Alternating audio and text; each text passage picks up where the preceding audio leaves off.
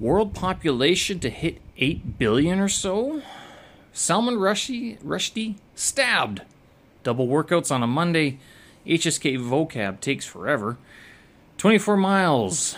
Second Ring Road. YouTube Shorts are where it at. NATO Encroachment and Lex Fridman's podcast had an interesting guest over the weekend. Folks, it is Monday, August 15th, 2022. I'm Steven Sersky. Thanks for joining me. And uh, this here is my audio digest, daily audio digest. I publish this uh, Monday to Friday. Archives up on my website, stevensersky.com.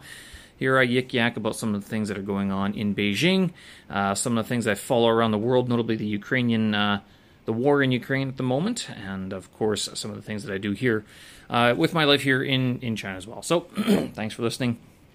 Appreciate it. Uh, yes, the population of the world is supposed to hit eight billion people uh, sometime soon, and it, it was almost as if this article was talking about it's going to be a problem, and yet people are also saying at the same time that birth rates are declining, and child uh, like China only recently instantiated the uh, or removed the one child policy, bumped it up to two child policy in was it 2015, and then three child policy now. It's, actually, I'm not even sure it's a three child policy. I think it's a, a three child. Please do this because the the uh, the demographics of China are getting older uh, very much skewed to the older people who apparently don't know anything about technology, even though they build them uh, and helped, yeah, uh, helped build them.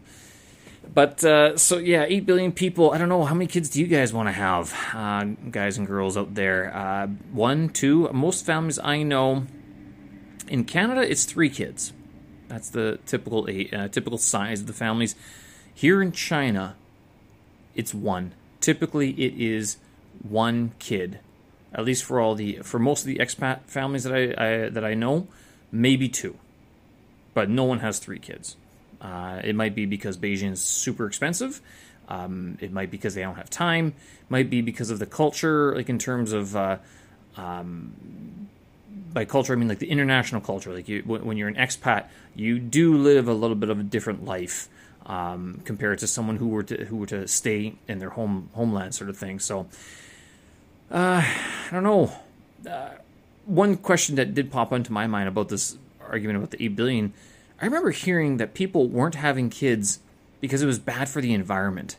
That never made sense to me. It never did. It actually seemed uh, rather insulting, to, to tell you the truth. Uh, for any number of reasons, it was just like, I don't understand how someone can blame a child. Okay, okay, diapers and uh, baby food and all the waste that uh, comes along with supporting a baby, like packaging and stuff like that. Like a, uh, for the baby baby diapers come in plastic packaging, the clothing, stuff like that. But that's a very negative view of humanity, and those people who propagate that, I, I mean, they're not really people I would hang around with, to tell you the truth. But I mean, it might be that because I wouldn't hang around with them anyway, and that's why they're saying it. But uh, eight billion people, I don't know. Be um, good question. Uh, do you think we're running out of room? I don't think so. Looking at Google Earth, I think we've got lots of room to go, I guess. Salman Rushdie stabbed.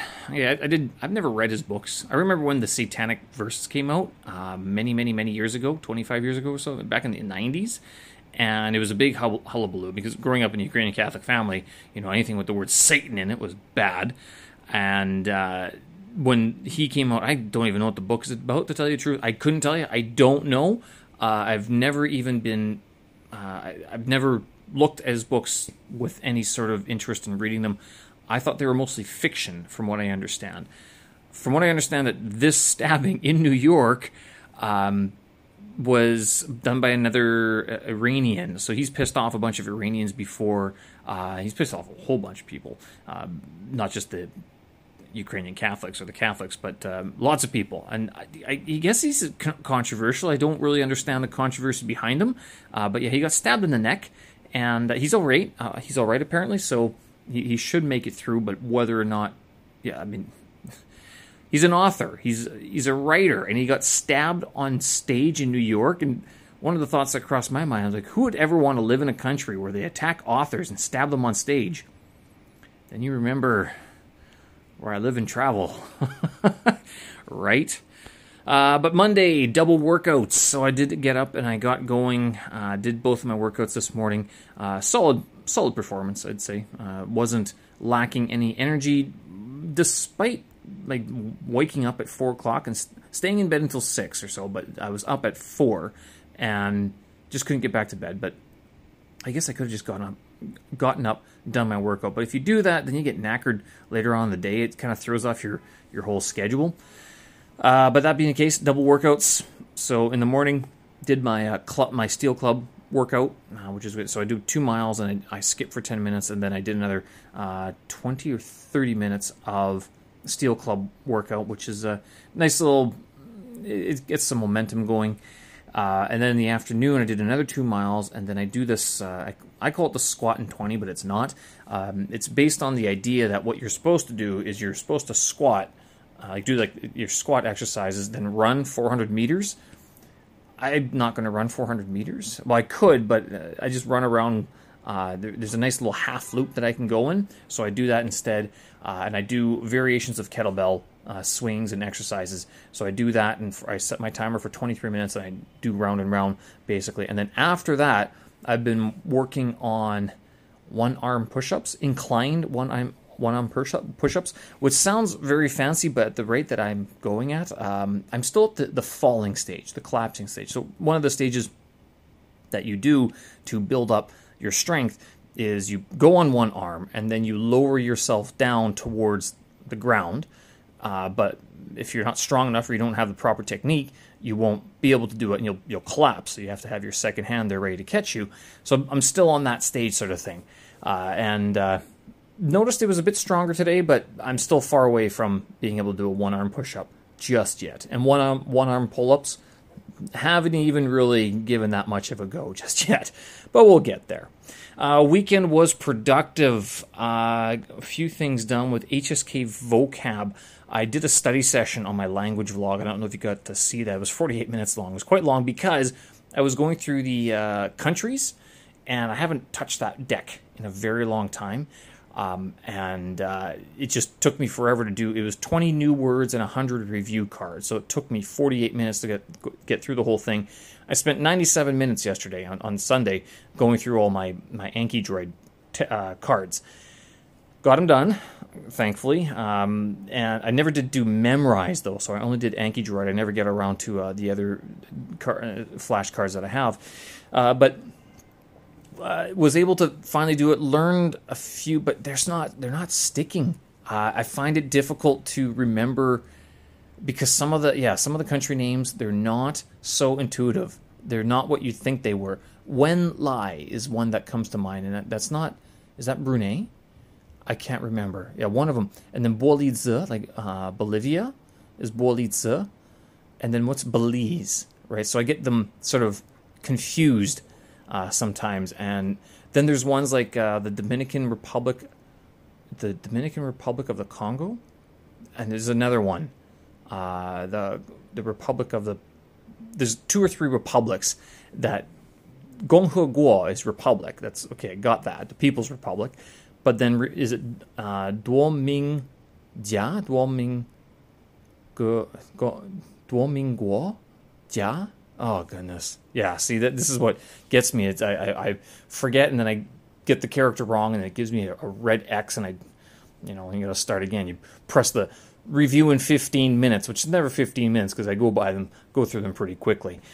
Uh, but uh, still haven't got the results from my HSK 5 test just yet. Um, I am hesitant to check, uh, but uh, I am still planning to retake it uh, probably in October or November of this year. One success uh, this weekend was actually I did leave you guys hanging on Friday night, saying I was going to uh, rip around the second ring road on bike. Maybe not rip, but I was going to cycle around the second ring road, and I did. So I got up uh, I didn't get up until seven on uh, Saturday, so I was out the door by seven twenty, and that was late. Like the, uh, I'm not gonna lie, it was a bit late for it because by the time I finished, it took me just over two hours to do the whole thing. It was 24 miles total, so that's about 31 kilometers or so. Did the whole thing on a share bike, to which one guy was like, you shouldn't do that. It's terrible for your knees. I'm like, yeah, well, maybe that's why my knees have been hurting lately. Uh, or I felt them. I thought it was because I wasn't doing my mobility exercises as much. But uh, yeah, they certainly do have a bit more of um, a feeling to them that is more of the pain side compared to before. And these have this has started since I started doing uh, cycling since I started cycling on my, my active rest days, I guess you could say. So, but I did it. So, second ring road completed at least once. Um, I mean, now that I did it once, I could probably do it again. Uh, so, I, I was thinking about this because one of the reasons I want to do this sort of lengthy trip because I mentioned this uh, this trip out to Inner Mongolia uh, and this uh, these cycling trips that I want to go on. They they're cycling 70, 80 kilometers a day, so it's 40 miles roughly, give or take, and 40, 50 miles a day. I'm like, well, I've never done that before, so I should probably practice. And I was thinking, well, second ring road is a good accomplishment. It's something I've been wanting to do. I want to do the third ring road, but that is that's that's double the length. I think it's 50 or 60 kilometers. So it's like 40 or 50, Is it 40 miles total. Yeah, it's it's lengthy, and you're going, oof, that's that's not one GoPro battery. that's a little bit more. So I did manage to get the uh, second ring road trip on the GoPro. Uh, I used the battery and I brought a battery pack with me, so I got through most of it with just using the GoPro battery, and then I had to plug it in uh, towards the end, which is good. This, it's actually one of the things I was sort of concerned about because I'm not to lie, I wanted the video evidence of me doing it, uh, and I haven't posted it yet. But I mean, I, I posted some pictures of the full trail, uh, but that was sort of the one of the things I was kind of concerned about. Like, how am I going to be able to record this whole thing? Because it's a different challenge doing lengthy recordings like this uh, in terms of battery, like juice, and uh, storage afterwards as well. So, uh, yeah, finally got it done. Uh, went for breakfast after Baker and Spice. I sat down and was like, wow, I feel it wasn't bad, but I mean, after cycling 24 miles, you go sit down in a cafe. No one knows what you did. You're just sitting there going, okay, I'll just have the coffee and you know some breakfast and whatever, right? Um, I ate quite a bit, but uh, yeah, it was uh, it was kind of neat though, being able to do it. Uh, walking, I was I noticeably I was noticeably walking slower than I normally do. Um, that might have been also because of the bike shorts; they don't let you walk that fast as well. Uh, but uh, was able to do it, so I'm happy. Got it done. Second ring road check. Third ring road, we'll see about that. That one's really big. That one is really big. I'm not gonna lie. Uh, yeah, YouTube Shorts. Uh, if you guys haven't seen this, I guess YouTube is taking on what would be Instagram would be the obvious one, but I think it's also TikTok. I think they because of the uh, U.S. President Trump, former uh, President Trump, um, targeting Chinese firms, TikTok has undergone has been sort of under a lot of scrutiny lately. And I mentioned this um, last week. Uh, Joe Rogan versus Gary Vaynerchuk on their takes on using TikTok uh, in the terms of service and stuff like that. And I guess one of the issues with TikTok is that people are using it, but they're not understanding what sort of like the what data is being mined. And that's okay. That, that's neither. It's really neither here nor there because I'm, I'm, more on the side of Gary Vaynerchuk on that, that side where he's like, you're giving away anyway. If it wasn't these, you'd be yik yakking to somebody else, or you'd be using another app. Like it's the technology has enabled us to do this, regardless of the terms of service that are involved. Right. That being the case, TikTok uh, although it's still uh, a prominent figure in the social media landscape and you do see a lot of people using it, this YouTube Shorts, I, I mean, I'm seeing it. I mean, I'm hitting a thousand views very easily on some of these videos. Um, not just my language vlog, but I posted a couple on my regular blog, like uh, sorry, my regular uh, YouTube channel, uh, where I'm posting these audio blogs daily. And yeah, it's. Uh, I mean, hitting a thousand views, you kind of go, "Wow, that that wouldn't happen on Instagram. And I remember other people have said it's tough to grow on Instagram these days. It's very difficult to grow organically on Instagram. TikTok, I guess you could still do it, uh, but YouTube Shorts seems to be the sort of next iteration of short form uh, video content. And it's easily set up. I'm not having to create a new account and remember the password for, which is very nice to tell you the truth. One other uh, thing I was able to do this weekend was actually listen to the Lex Fridman podcast he had on, was it Alex Bustamante, former CIA spy, covert operative. And this was fascinating. I only got through about an hour and 20 minutes of it or so, but he talks about the war in Ukraine. Lex Fridman is Ukrainian.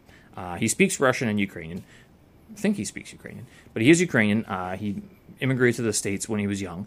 Uh, but uh, Bustamante goes on about how Russia, for all intents and purposes, are, are, are winning the, the war that they started.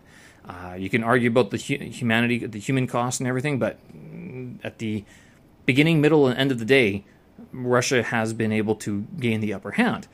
Um, and he talks about some certain different scenarios in which it could sort of uh, it could play out, it, it could change, but it does look as if Russia is playing the long hand here, where they're they're going for a protracted war because I mentioned this before. They manufacture the bullets. They've got access to uh, a customer on the in the Far East, um, not just for their own commodities, but so that they can buy stuff that they need. Uh, they manufacture their own equipment. Uh, they have lots of troops, uh, and they have um, whether or not they've gotten other sort of private military cooperatives as well. Who knows? But you know they've got lots of it. So yeah, Bustamante was not very optimistic about Ukraine coming out the other side of this war. Uh, you know. Uh, being very healthy afterwards. Now, he didn't say they would completely lose, and they didn't say that it, uh, it would be a complete dismantling or destruction of the country either. And that's very important to keep in mind is that as as though and I see this on WeChat. Some people are posting, you know, as much as people can call us a proxy war, uh, and you know, uh, equate it with the war in Afghanistan and stuff like that.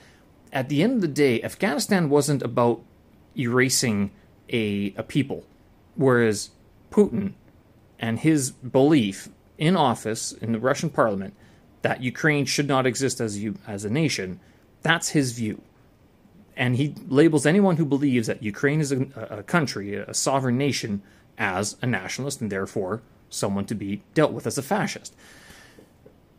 The, Bustamante never talked about this, and I'm surprised that Fridman didn't bring it up. I guess it was uh, probably a very difficult to explain concept, um, only because it's like when you have um, the U.S. supplying and NATO supplying Ukraine with these weapons, there's there's some strings attached. Noticeably, and this is actually what Bustamante does talk about. He talks about this is not a war, war of attrition for one thing, but Ukraine's not getting these arms and deals for free. They're becoming heavily indebted, which Russia does not want to take on. It, should they win this war, should this war ever end, um, so they don't want to pay off Ukraine's debt for sh- you know shooting at them, um, which means that that has to be dealt with somehow.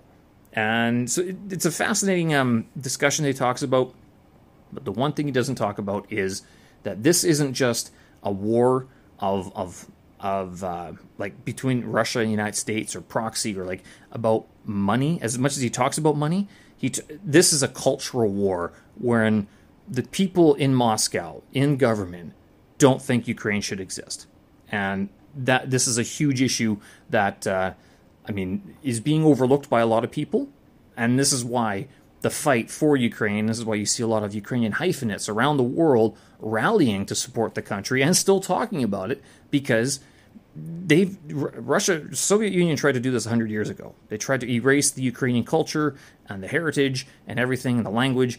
And there, so so much of this, so many of the expat Ukrainians, like the the Ukrainian descendants that you'll meet overseas, are descendants from the people who fled the first Soviet attempt to erase their culture. Right, so th- that's why you will know so many Ukrainians, and they'll be all over the place because they had to they had to flee or die, and you see it happening again. How will it play out this time? Good question. How long is it going to play out? Well, Cold War lasted 40 years. World War II lasted six years. World War One was four years. I mean, we're not even half a year into this one. COVID is what three years in already. How long was the Spanish flu? how long was the Black Plague? I mean, so you kind of look at these numbers. How long does it take for something like this to uh, sort of work its work its way through the system? Good question.